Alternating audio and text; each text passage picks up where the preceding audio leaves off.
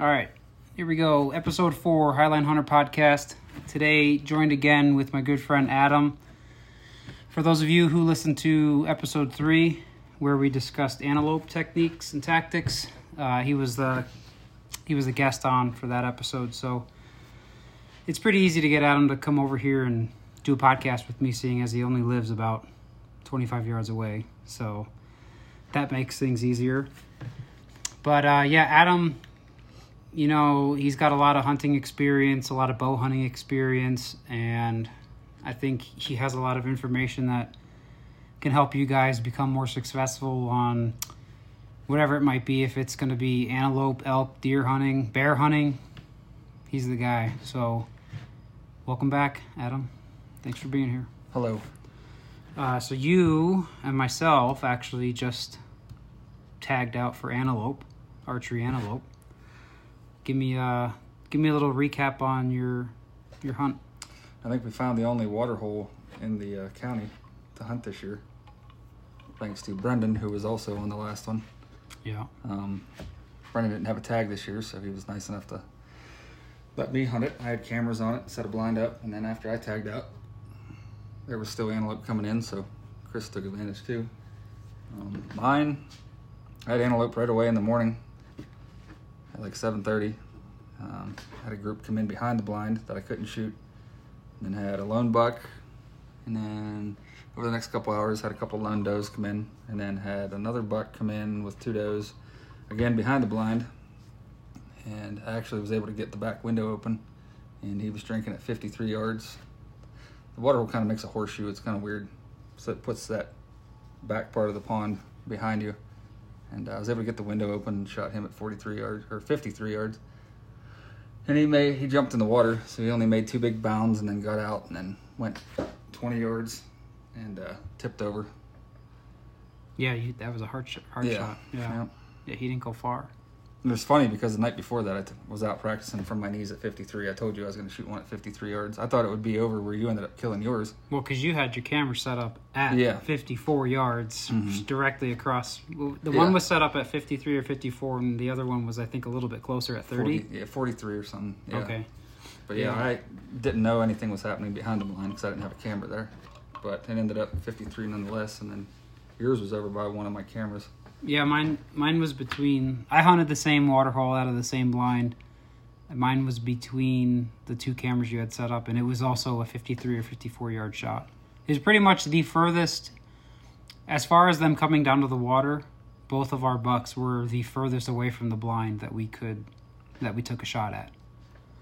But, I you know I think I went on six or seven different stalks trying to spot and stalk these antelope, but they didn't offer any real terrain advantages for me. I, it, it was they were always in the middle of a cropped harvested field. You know, there's so many agricultural fields out here that it's not kind. You know, central Montana where there's less ag field and more like Bureau of Land Management and Bureau of Reclamation it's a little easier to use terrain to your advantage because you have bushes, you have hills, you have you know a little bit of trees. But out here, you've got cut wheat field and cut lentils and cut peas, and even if they're not cut, they're only you know their crop's only going to be two feet high. So most of the stuff I hunted was already harvested, and closest I got was 63, 64 yards. And that was them in, they were in a pea field that was already harvested. And uh, he- they they were bedded down. I saw horns from 120 yards all the way up until about 63, 64. And I went to go clip my release in. And as it touched the string, they bolted so fast. I, I mean, they were bedded up all I could see were antlers, and they took off. And after that, I was just kind of like, you know, I was talking about last episode using these decoys and maybe using a doe or a buck decoy to bring them in close for enough, enough close enough for a shot. But it's too early in the season, like we talked about. You know, we offered all those tips and tactics, and I went straight to decoying way too early. But that was your first day out when you sat in the blind and shot it. Yeah. But I didn't I didn't know that you uh, had passed over a few bucks. Wha- Two, one buck you passed over. At least? I didn't pass him up. He came in and he was drinking straight on the whole time, and I actually drew on him twice. He drank for quite a while, and then when he left, he just he wheeled and walked up the hill, and then was over sixty before he stopped. And I settled on him one time. And they started walking again, and I just let down. I my goal this year is aim longer and not make a marginal shot. So, and the one I shot gave me plenty of time to really settle and make a perfect shot on. That's Yeah. what I wanted. Are you gonna put a video up on YouTube or? I did not get the kill shot on that one because he was behind. Still, so- hey, I've got videos on YouTube that don't have the kill shots, and they do just fine. I, I did get him going down. That was about it, and some other bonus footage before that. But no, I doubt I'll do anything with it. Yeah, that could be tough to make a film out of, I suppose. Yeah. But I, I, I've got mine on YouTube. I just put it up, I think yesterday or the day before, and I've got the kill shot. So you can pretty, we pretty much shot the exact, we shot at the exact same distance, out of the same blind, out of the same water hole. I could just give Pretty you my, same time. yeah, ten thirty. 10:30 in the I can give you my kill shot, and you can like reverse image it, Yeah. flip it the other way. But and our bar, our bucks are probably pretty close in size. Yeah. They're Yeah, mine's too- not very long. He's fairly heavy. Yeah, he's stout, he's thick. and yours is yours is longer than mine. Mm-hmm. Both Sitting decent bucks with a bow. Yeah. Yeah, no, it, it was fun. It, I've I like the spot and stalk. That was my second or third time ever hunting out of a blind, and it just takes a lot. You have to have patience. Mm-hmm. And I'm lucky that it was nice and cool because when it's 90 degrees like it was today and it's 80, 80 degrees at 7 in the morning, Yeah. it makes for a long day of sitting in that blind. Yeah, it was probably low 70s when you shot yours. Yeah. It stayed cooler longer that morning. The morning I shot mine, I think it was up to 80, 82 or 86 by the time I shot mine. It was Mm-hmm. getting hot. Yeah. This weekend, elk and deer open. I Saturday. Yeah. Yep, I don't know that I'll be doing a whole lot. The other Adam, that'll probably be on here at some point, he gets back from a little vacation, and uh, it's about decoy time now. I might spend some time with him out trying to decoy antelope because it's going to be, I think Saturday's calling for 96 degrees. Yeah, it's going I to be I have no interest in shooting an elk when it's 96 degrees. No, that's And a lot of know. it, you know, you, you want to get out there Yep. because it is opening weekend. That's the other thing too. It's like it's opening weekend. Everyone's going to be out. Yep. But given the fact that it is going to be 96, 97 degrees, uh, everyone else is probably thinking the same thing, which will push them to the following weekend when it's supposed to be slightly cooler. Yeah, we're supposed to get a cold, cooler But, front coming in uh, next week. I, I, do want to get out there. I think the early season for antelope helps kind of kick some of those jitters and the not not necessarily less excitement, but you know, the night before I went and hunted that blind, I couldn't sleep. I was so excited to go out there because I. It's just the cameras that you had set up. It mm-hmm. was antelope all day, Yep.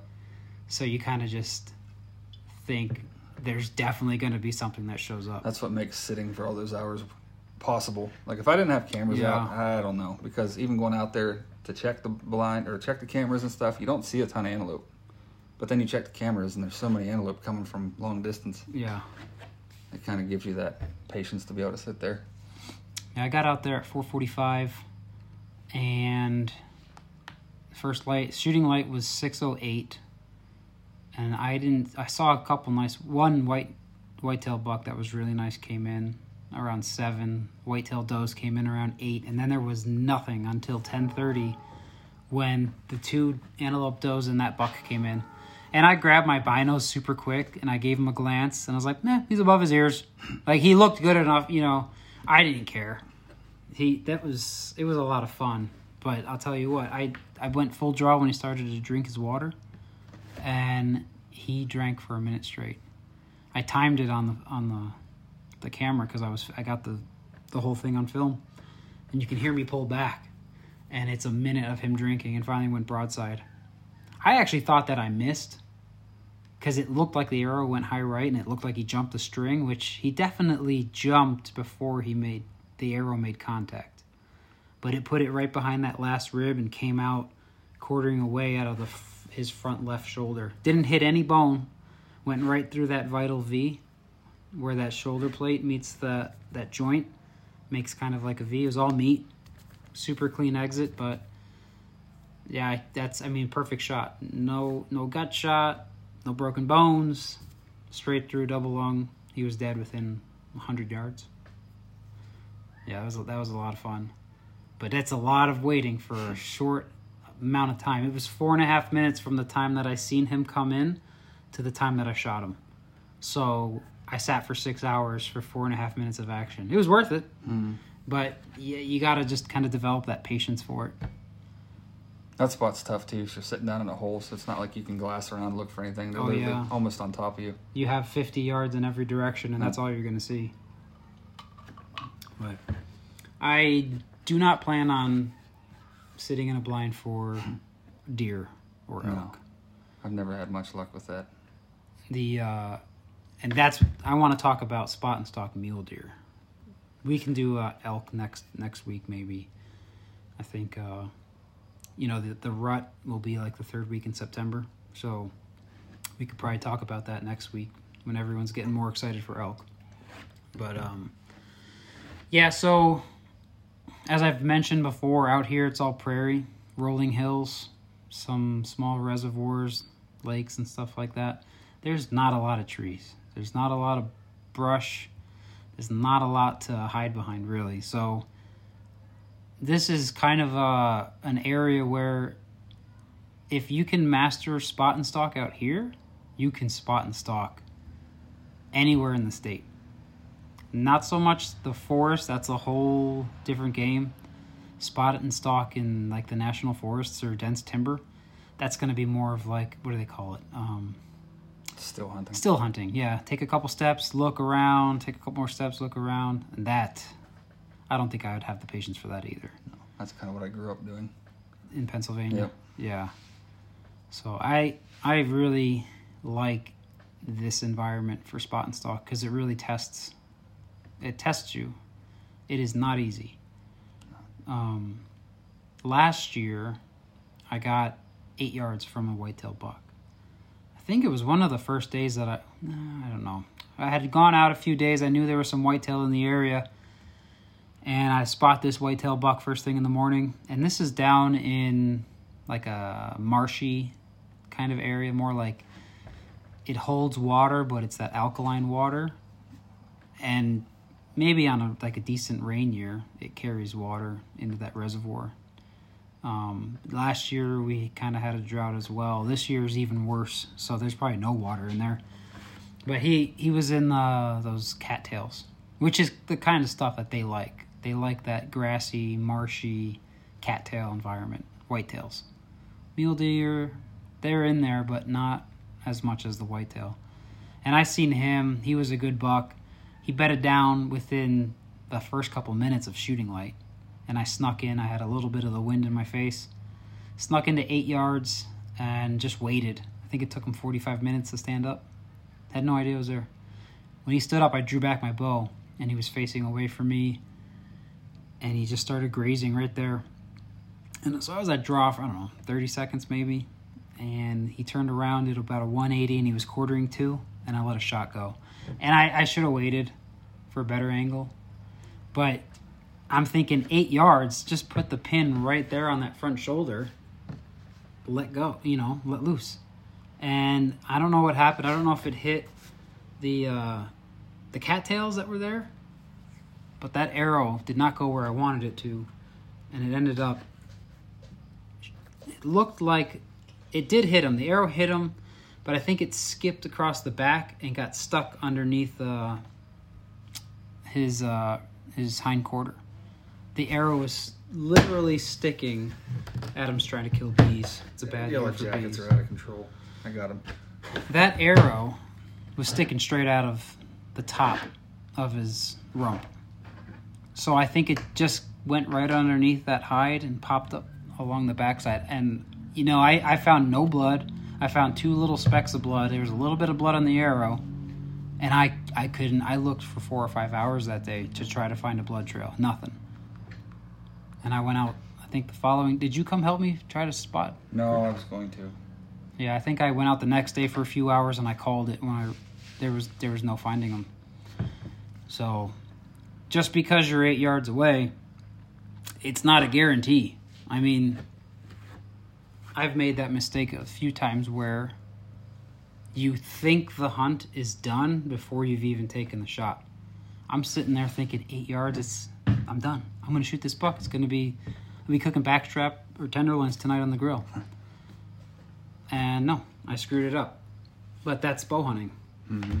So, um, two years ago, I had that success with uh, the big buck, that big muley. Uh, spot and stalk that one as well. So, I've had a lot of success getting close to animals. I've had a couple successful takes with the bow, with bucks. I've shot quite a few uh, does, but I've shot two.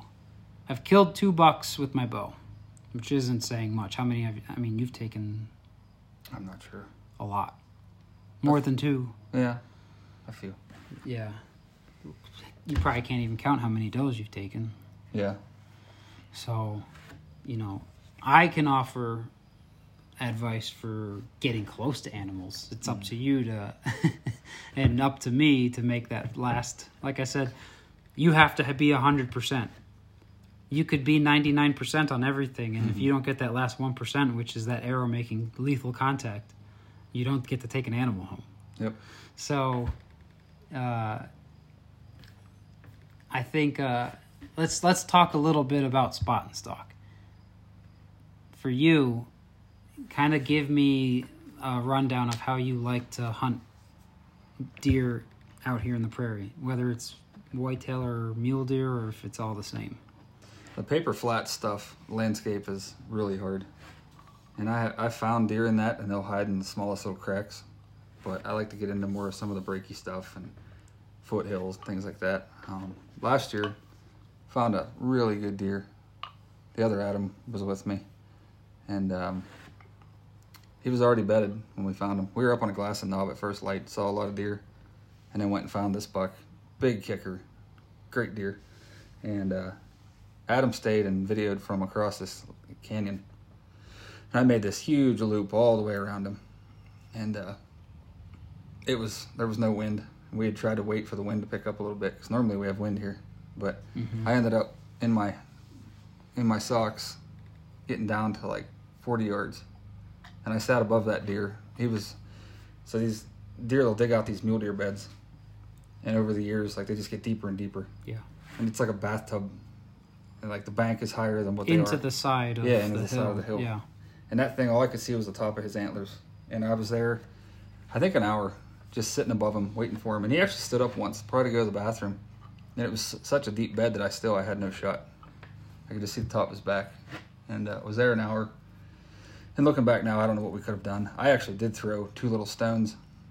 He didn't even move, but I don't know.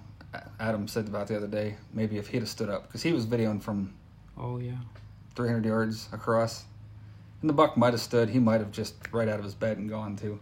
It's who knows. Well, mule happened. deer will give you that opportunity. Sometimes the big old ones though, I don't know. I've seen them Yeah. jump up and wheel and take off too. I know whitetail are like peace. As soon Yeah. as they're Yep. alerted, they're gone, and Yep. they'll run a mile away then look. Yeah. I've had most of my experience though with mule deer. For the majority of the time, it's stand up, look at you broadside to look to see what you Yeah. are, or listen because Yeah. that's what they like to do is listen with those big ears, Yep. And then they bounce off, turn They'll, again. they'll give you a chance unless they smell you, and that's what happened Yeah. here. The wind was wind. perfect the whole time for like an hour, and then I felt it switch, and I know better. When it switched, I should have went the full draw because there's going to be a split second, and I didn't. And I watched his butt come up, and I should have drawn then too because mule deer they'll lift their butt first and then they'll stand. Their butt always comes up. yeah, Their head will bob, and I should have drawn, and I didn't. I didn't draw until he stood, and I drew then, and I was just settling. And he gave me three, four seconds, which would have been enough had I drawn before he got up. But just as I settled, then he bolted, and he was gone. But that was a stud deer. I never found him again. I did find a, a gut pile uh, in rifle season, Ooh, which makes me wonder. maybe. I don't know. That's a spot. If I were to go out this weekend, probably where I would go. But man, it's What time of day did you find him? So I don't know if we saw him at daylight or not. We saw a lot of other bucks, but it was probably ten o'clock when we found him. Mm-hmm. So I mean, this coming Saturday, it's going to be in the 80s already by then, and it's about three miles to get to that spot, which is fine. But if I'm by myself, It's a haul. it's a haul and it's heavy. Yeah. So you mentioned that he's in that little buck bed. Mhm. So for those of you who may not might not have the experience hunting mule deer out out west or maybe you're you're newer into hunting. So these buck beds that they make when they when they're finished getting water and feed in the morning they try to bed up and they get into the shade. Those buck beds that they make give them that shade. They dig them into the side of these little hills and they're usually going to be on the shade side. Yeah. whatever side's going to be shaded throughout the majority of the days where they're going to be. So that's how you're going to find the buck the first thing that you need to do is get out there before daylight. If you want to find the bigger ones, you need to be out there before daylight. If this spot that you're saying is three miles in, mm-hmm. you need to be at least two miles in by shooting light Yeah.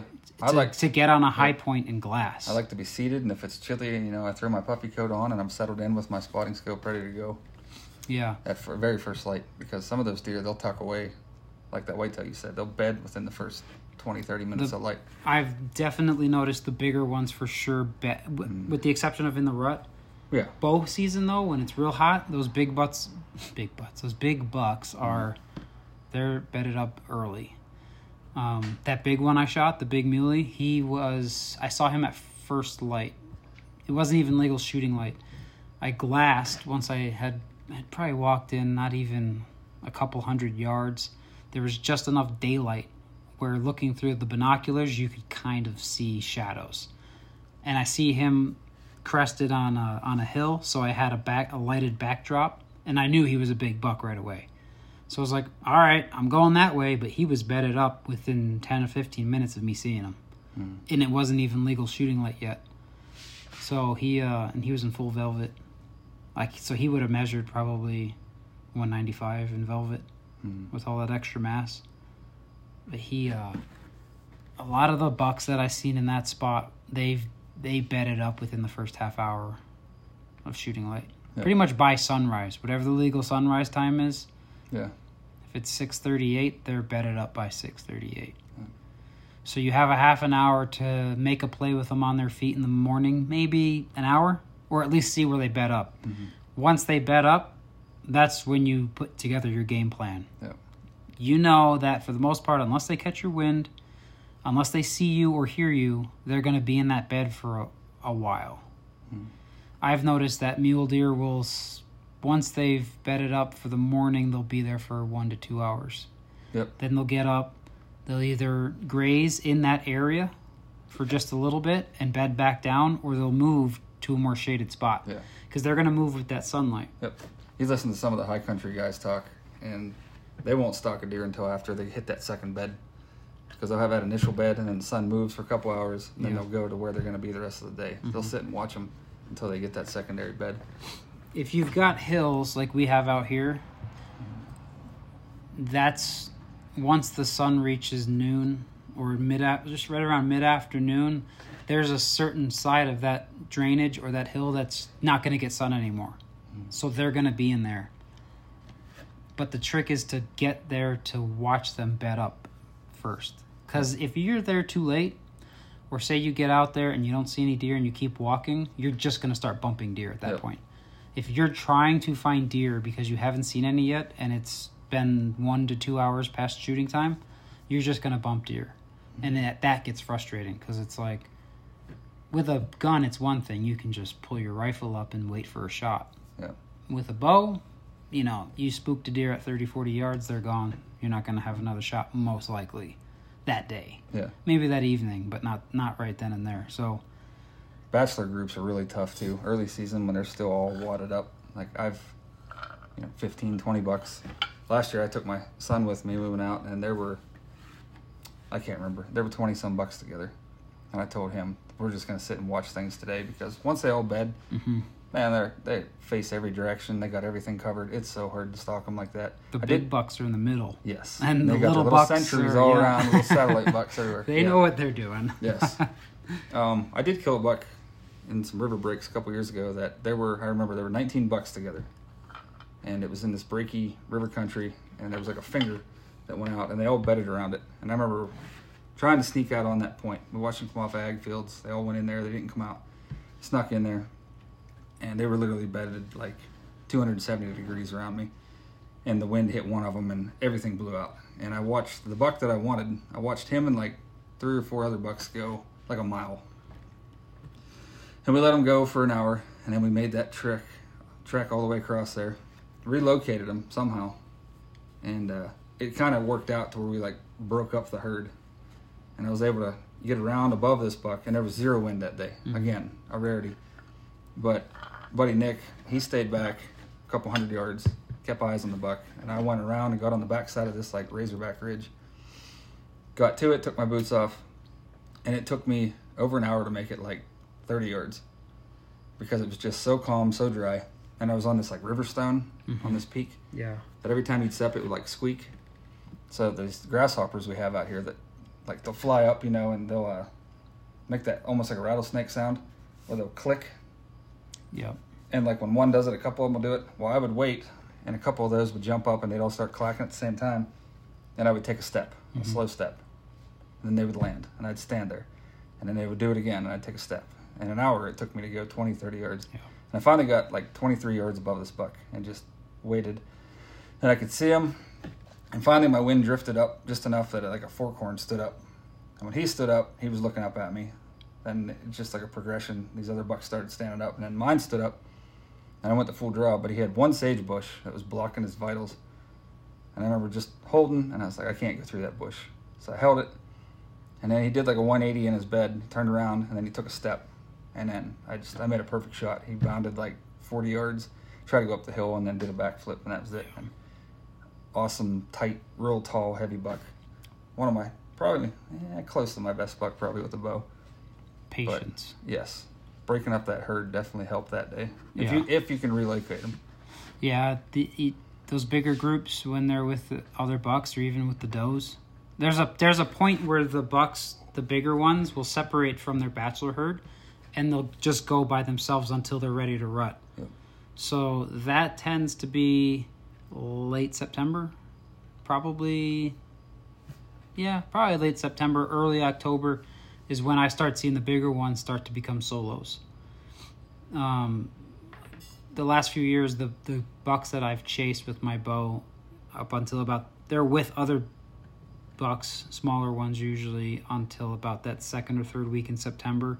Then they're solo, and then they won't pick up does until maybe late October, mid to late October, and then they're running by early November.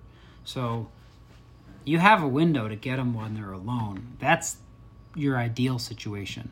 The less eyes, the less ears that you have out there, the better. Yep.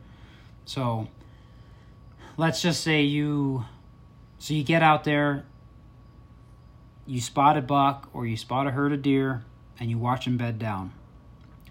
The first thing you need to do is check the wind. What is the wind doing? Pay attention to your thermals. Okay, is the wind going uphill, downhill with the temperature change? Where are you in correlation to those deer once they're bedded down? So, depending on the terrain that you have, whether it just be if you're in a flat with sagebrush, you're going to be on your hands and knees. Hmm. So, you're using those bushes to your advantage. If you're in the break country or down towards the rivers, you have lots of hills, and they're going to be bedded up on the sides of those hills in the shade. So, you need to play the hills. If you can't see them, they can't see you.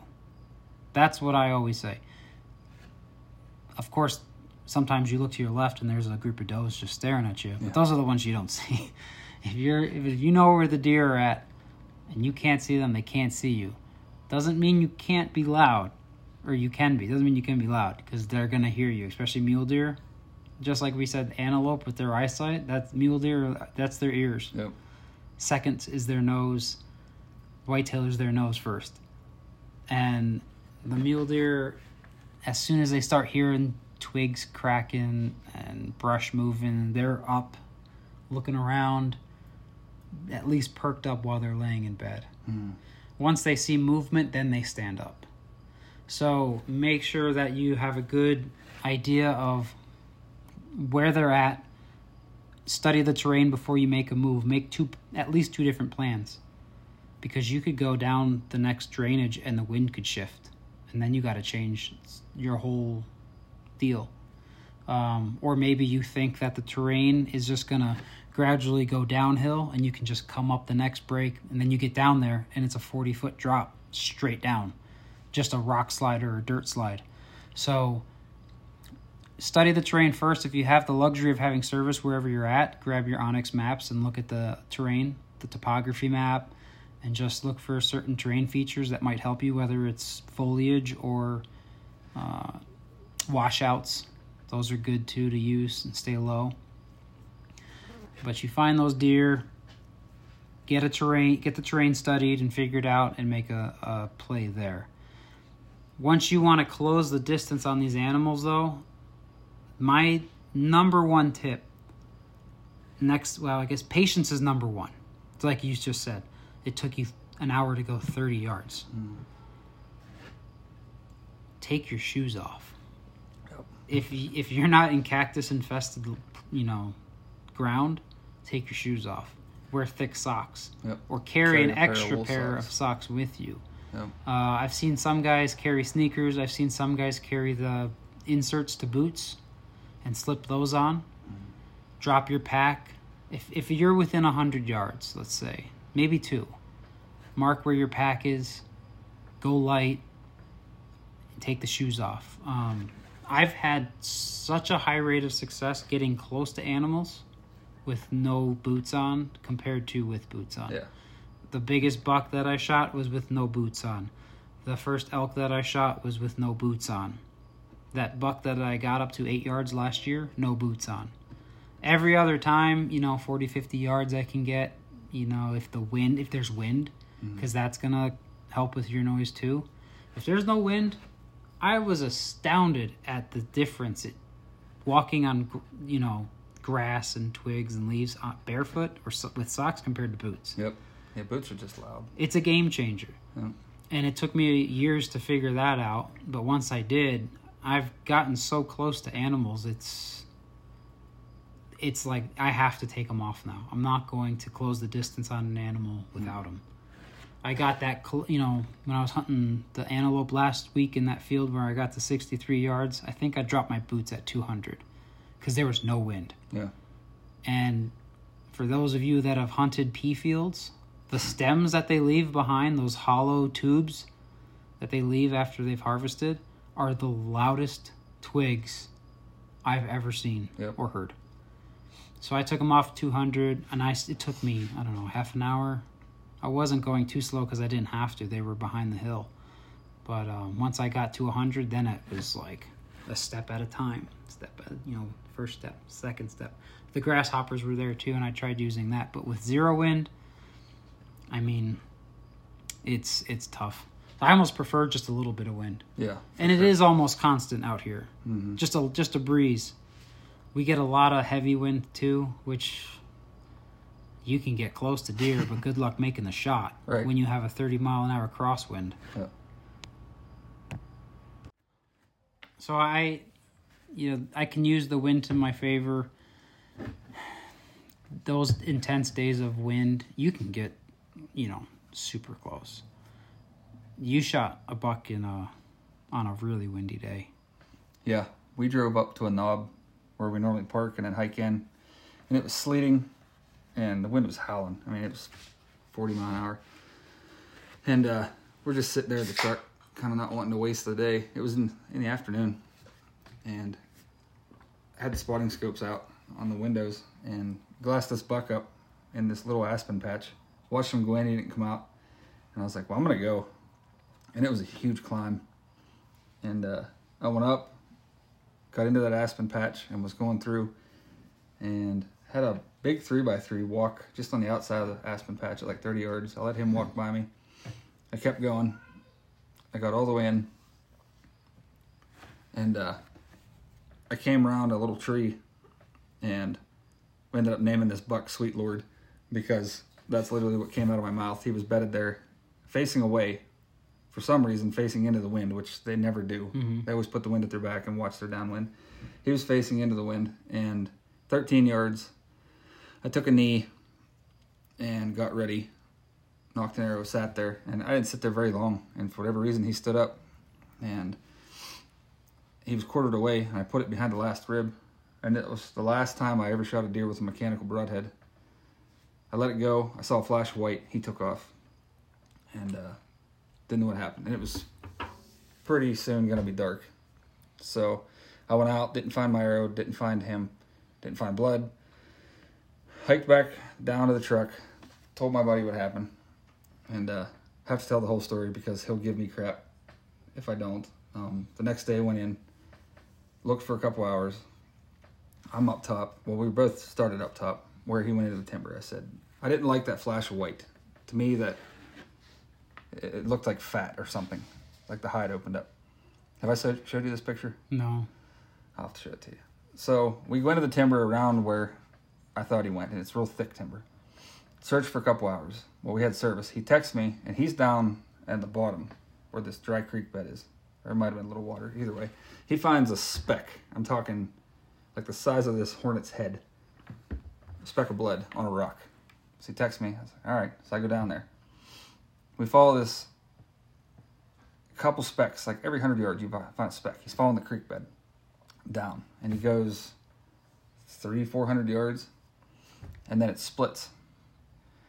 And uh, we found one pool of blood where he had like laid and like in a rock. It was like diluted from because the sleet kind of diluted everything, and there was a pool of blood in like a bowl-shaped rock.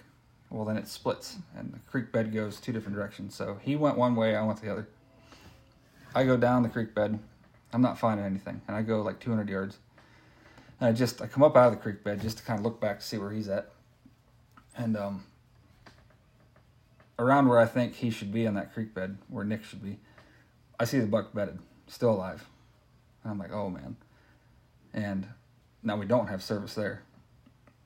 And at that exact moment, I see Nick like right below the deer coming up, and uh, he comes up and pauses right before he hits the crest of this little hill, and then you know does like the peek over the top, peeks over, sees the deer, ducks down, nocks an arrow, and uh, the buck was just lying there, head up, but not in good shape. Nick shoots a deer. The thing gets up, goes 20 yards, tips over. We spent probably an hour debating who's tagging this deer. and legality. I'll tell you what I've the looked- law says. Yes, first first blood and all that. We went back and forth, back and forth, and um, he finished it off. But that deer, where it where it laid, there was a bathtub sized pool of blood. I mean, that deer. I don't know how it was still alive. Wouldn't have lived. But what that broadhead had done, instead of going in behind the last rib, it hit that last rib Traveled. and traveled outside of the rib cage, Yeah. just like a gut hook. I mean, rode that rib cage. It was a deep cut all along the ribs, all the way up to the base of the neck, and then up the neck. Like that cut is Yeah. 24 inches long, and just flayed that deer open, and um, nasty. Like I have a picture. I'll show you. That's the biggest complaint about um, Yep. mechanicals. And at that, that's the last time I shot mechanicals. There's better ones now. There's Sevrs that. Well, Nick shoots them. He saw the outcome of that particular mechanical deflecting, and I know Sevrs are a lot better than what I was shooting then, but um, I like a cut on contact now because I feel that it would have punched in like I wanted it to rather Yeah. than glancing. But that was an awesome deer, and that was very high wind, very sleety, very nasty, but a lot easier than hunting them when it's dead calm outside. I've only used one set of mechanicals and I never shot anything with them, but I got rid of them because just walking, just when I do my spot and stalk, when I stalk these animals and I'm crawling on the ground, I couldn't tell you how many of those broadheads just opened up Yep. because those little plastic rings broke off. Yeah, or the rubber bands, Yeah. or whatever they got. However, they're being held together, Yeah. and that was the most frustrating thing. I actually had a deer that I drew back on, and when I look, I f- something sounded weird with my arrow, and I gave a quick glance up front. One of the blades was hanging off of the mm-hmm. mechanical, and I decided not to take the shot because I don't. What's the trajectory going to be now Yeah. that it's all I don't know. So I I just stick with fixed blade. I love the muzzies, the um, not the muzzies. I'm sorry, the Magnus Stingers, Mhm. buzz cuts. I used to shoot muzzies. They're their metal that they use for their their broadheads are a little cheap for me. They're not reusable. You have to replace the blades every time you use them. These Magnus Stingers have held true. I shoot them for practice nonstop. I can sharpen them up again and they're good to go. As long as I'm not hitting rocks or tables or trees or whatever we're shooting at. Um, if it's just hitting targets, they sharpen up great. Yeah. That antelope that I just shot was with the Magnus Stinger Buzz Cut, which is the serrated instead of the straight blade. Um, and it it shredded those lungs. Yeah. There was nothing left of those lungs. Those Magnus Stingers have been around forever. They've changed owners. Yeah. They were the Phantoms for a while. Before that, forever, they were the Bear broadheads. And my dad shot those for 40 years. I don't know. Forever. And killed tons of deer with those things. With a little bleeder blade in the middle. Yeah. He would sharpen his to where, you know, he'd use a leather strap on at the end and they'd shave hair off. Yeah. That's what I shot most of my deer in Pennsylvania for quite a while with, was those. Yeah. Yeah, they're I, I like them. They Yeah. hold strong. You know, When I switched from mechanicals, I went to the G5 Strikers. I liked them a lot. I think I've got those here. Same the thing. They're not bought. reusable for the most part. Those blades are bent, broken. The ferrules they'll bend a little bit. Tips definitely bend. Um, last year I switched to day six. I'm shooting them again this year. I shot my antelope with it. I like them. They're definitely a lot tougher. Like I can for 100% use reuse that broadhead that I shot the antelope with. I Yeah. mean, it went through that antelope. It sunk in the soft mud, but My yeah. my arrow broke in half on that antelope. one. You and I went out and looked for it. It's Yeah. gone. I have no idea where that thing broke off. Yeah. But antelope was so quick. I think that thing was probably still passing through maybe, and he threw his arms back to go, yeah, and it just he sheared off with his elbow. possible because he didn't. He, he did not tumble before I, I found the back half of the arrow. He had not tumbled yet when he passed that spot, so hmm. it's over there somewhere. But there's so much grass near that reservoir. Yeah. I can't find it. So, you know, using the weather to your advantage, the wind, yes, with those high winds, you can get close, but the high winds are also going to affect your shot with your your broadhead. So, just be prepared to get closer. I I am not comfortable shooting further than 30 yards in high wind. I've shot my arrows at an antelope in about it has to be I don't know 25 30 mile an hour crosswind is what I had and he was 40 yards away and I watched my arrow sail off into the sky hard with the I mean it didn't stand a chance. Yeah. Um, I did that last year on an elk. This isn't an elk podcast, but buddy's cow called this bull on a string, 41 yards, and the wind was blowing a crosswind, probably 40 mile an hour. Oh yeah. Shot right in front of his chest. and he's not sar- he's not being sar- sarcastic or exaggerating when he says 40 miles an hour because the wind that we get out here is Mm. that Um, Every year we hit 90, 90 mile an hour a couple times a year, and like 60 is common here. yeah we'll see 60 every you know, a couple f- couple times a month probably Yeah. i could say easily so i don't know use the wind to your advantage make sure it's in your face make sure you're not downwind um, or upwind Upwind. upwind. Make sure you're not upwind. You don't want them catching your scent because you're you're just screwing yourself. Uh, rain, snow, whatever the weather may be, the snow helps because it limits your visibility. But we don't really see that with bow hunting. That's going to be closer to the rut Yeah. and when it's rifle season. The rain, the big thing I've noticed with rain is that if it's if you don't want to go hunt because it's raining that bad, they're probably not out either. Because they don't you don't see them when there's heavy rain. They bed up, they wait it out. Mhm. But if if you're out there, if you're going to you know, go through the getting wet and muddy and just being a mess and miserable, you can find them Yeah. and they're gonna stay put until that rain lightens up. Yeah. They're not usually gonna be out feeding. They're just gonna try to get whatever shelter or cover they can and wait it out. Sometimes they don't have any. They just sit there and wait. No. Yeah, deer don't have houses. They'll No. still be somewhere, but yeah, there's better days than go out in a downpour. Yeah, it was just- sometimes you don't have a choice. You know, like when I go elk hunting down on the breaks, I'm there for a week, so I'm going to go out. Yeah. You talked about, well, we talked about directional winds a lot, getting that directional wind in your favor. Thermals are huge. Anywhere there's contour, you know, breaks, high country, whatever. Um, those deer, they hit that secondary bed. I'll sit back and it's funny. Like you can use milkweed. A buddy of mine, Pennsylvania, is huge on milkweed, and you've seen the hunting public and all them guys use milkweed. that wind in the morning when it's cool, you'll have your directional, but you also have when it's cool air, it'll be dropping Mhm. in the breaks, breaky country, hilly country, mountains, whatever. And then as it warms up, you can almost bet on it. And I, I'll wait to stalk a deer, especially in that river break country, to where you can, if you drop that milkweed and let it flow, you can watch whether it's going out of ways and dropping or when it starts going uphill. Because you want to stalk these deer from above, because they're usually bedded sideways and they're looking downhill. And if that milkweed, you know, you wait until it starts going uphill, those thermals start rising. It's warming up.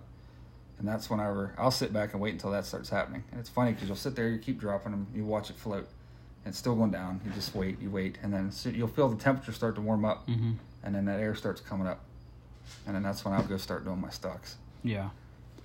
Thermals are big because if you go before that and you get above a deer, well, the wind's still going down, and you just Or but then if, you know, and then the opposite if you're in coming the in from the bottom. Well, coming in from the yeah, bottom if they're if they're up, it's going to be opposite, and then Yep. in the evenings it reverses. Yep. Yeah, in the evening you got like a time crunch. You know, the wind's coming up and you're above a deer. You better get there and get it done before it starts cooling down. That wind turns on you and drops, and it's gonna blow, whether that's deer or elk. I've lost a lot of opportunities because of that. The wind shifts at the Mm. last minute. I mean, you get to you get within their red zone, you get in within hundred yards, and you're like, yes, everything's going perfect. I just he's gonna put his head down. I'm gonna take a couple more steps. Before you know, it, I'll be mm-hmm. at sixty. You hit eighty five yards, and it's like, now I think the wind's gonna change, and you feel that little tickle behind your neck. Oh. You're like, all right, and within a minute they're gone Yep. and that is that's heartbreaking especially if you've put in a three or four hour stalk Yeah. for just the wind to change at the last minute you think what could i have done differently to get there quicker probably nothing No, because you would have blown the stock Yep. sooner they would have heard that's you coming. just that's hunting that's bow hunting yeah. you you have you can't control mother nature Mm-mm. if it happens it's just well you know what at least you got 100 yards Right. that first episode I think is the one I talk about how do you measure success. It's like, well, I can't do anything about the wind. No. I got I was on my well on my way to shoot at or draw back on an animal, but the wind changed. Yep. It's happened I, I can't even tell you how many stocks I've blown because of the wind. So that that's something that you you can't control. It's gonna happen. Expect that. Yeah. Um, but yeah, those thermals for sure. Make sure you study thermals and know where you need to be. Make sure you look at the forecast. There's an app that I have called Windy. Uh, it will show you the trajectory of wind current. Now, obviously, it's it's an app that's a radar. It covers the whole U.S. They're not going to be able to accurately determine what it's going to look like in that specific drainage but you have an idea of how fast the wind will be that day and what general direction it's going to go. So if I look at that the night before, I'm going to go hunt maybe a block management, I know which side I want to come in from right away because I, I'm looking at the wind throughout the day in the wind forecast. So that's a good app. It's called Windy. Check that one out. Uh, it helps me out a lot.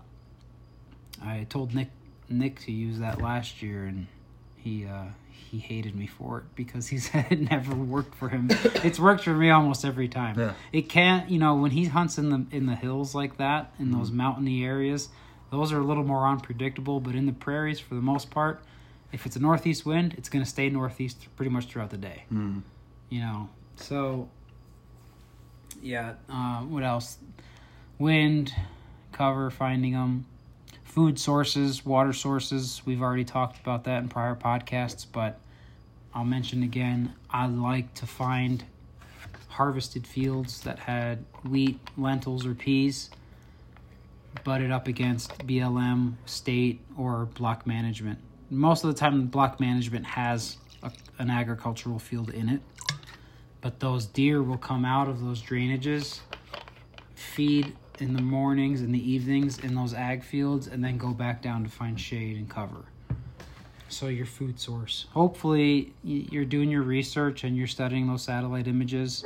Um, if you're local, then you have the opportunity. These dogs, they've ruined the last podcast and they're gonna ruin this one.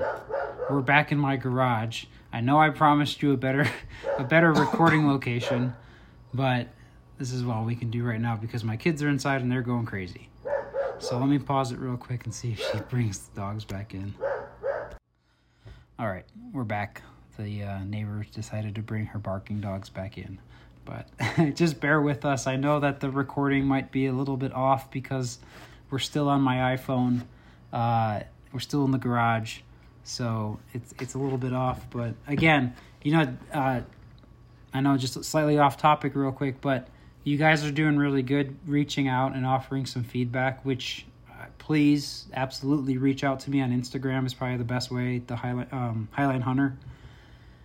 So just reach out, tell me what you like, uh, tell me what you don't like. I am totally open to constructive criticism, and you're not going to hurt my feelings because I'm just doing this because this is my passion and I, I love talking about hunting. Um, and then also let us know what you want us to talk about, or maybe if there's something that might be missing from the podcast that you want to hear about, let me know. So we can only improve from here, and you guys getting in contact with us is going to help us do that. So, that being said, um, covered food sources, finding these animals. Uh, once you find them, memorizing exactly where they're at. I know that you you like to use cameras. Yeah, I didn't come up with this, um, but I've used it several times since. Um, once they're bedded, before you start your stock because sometimes you're going to be out of sight for a mile, Yeah, making a loop on these things, and the terrain changes by the time you get there. Is taking a it picture. looks what totally different Yep. from when you first saw it. you take a picture through your spotting scope. We both carry cameras. Do it on your camera, whatever. That way, when you get there, you know, okay, this big rock at the top of the hill is where I need to get to, or this lone tree, or this goofy looking tree is where I need to like.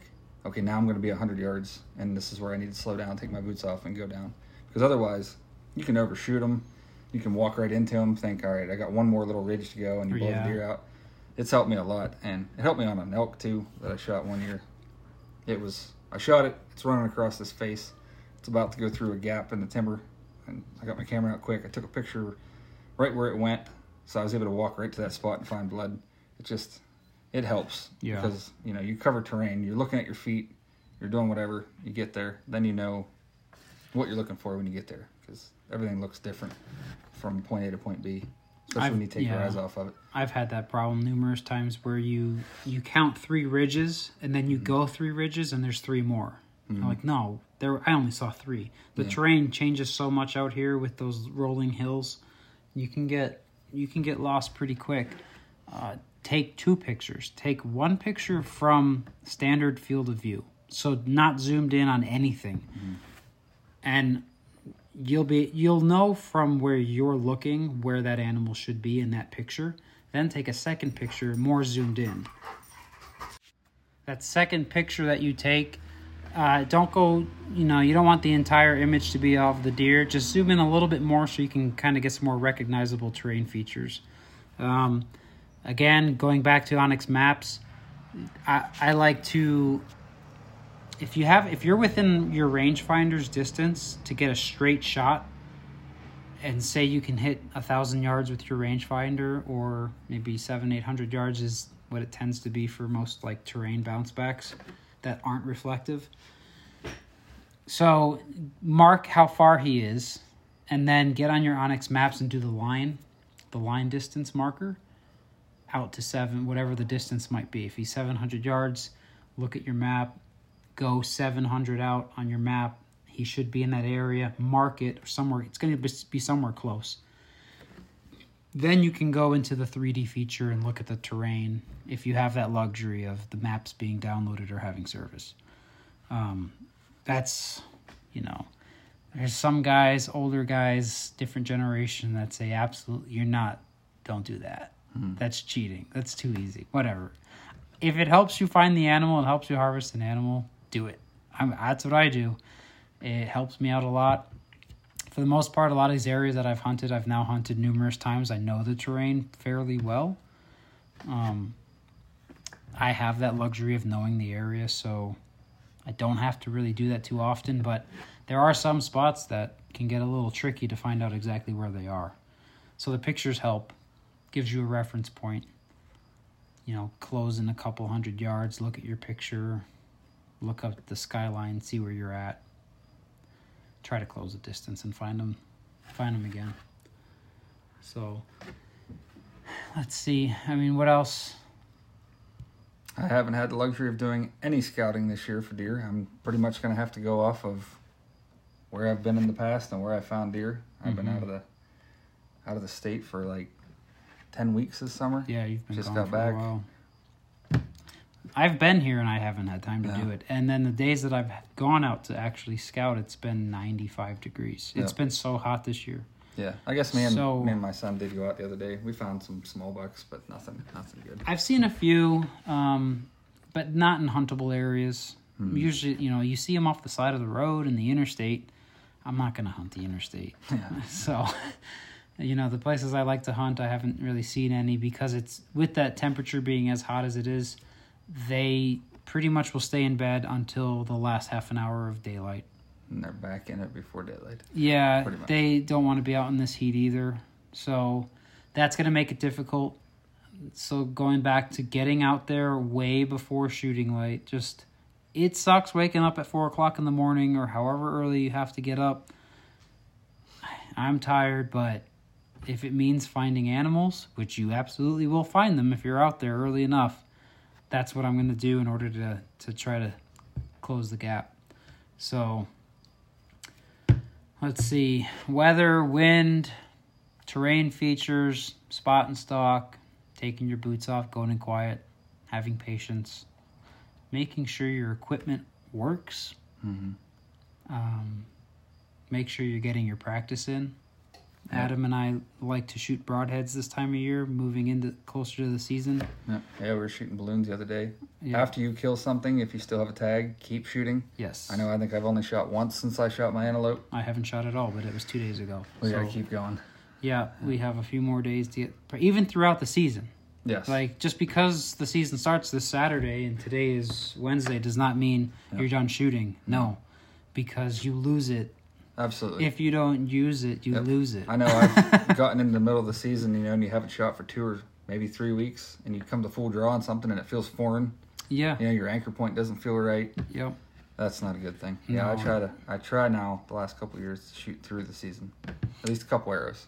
I when I'm at elk camp, you know, I I always bring a target. Throw it out 30 40 yards just to make sure my stuff is on. Um, make sure nothing's been bombed, make sure nothing needs to be tweaked, whatever it may be.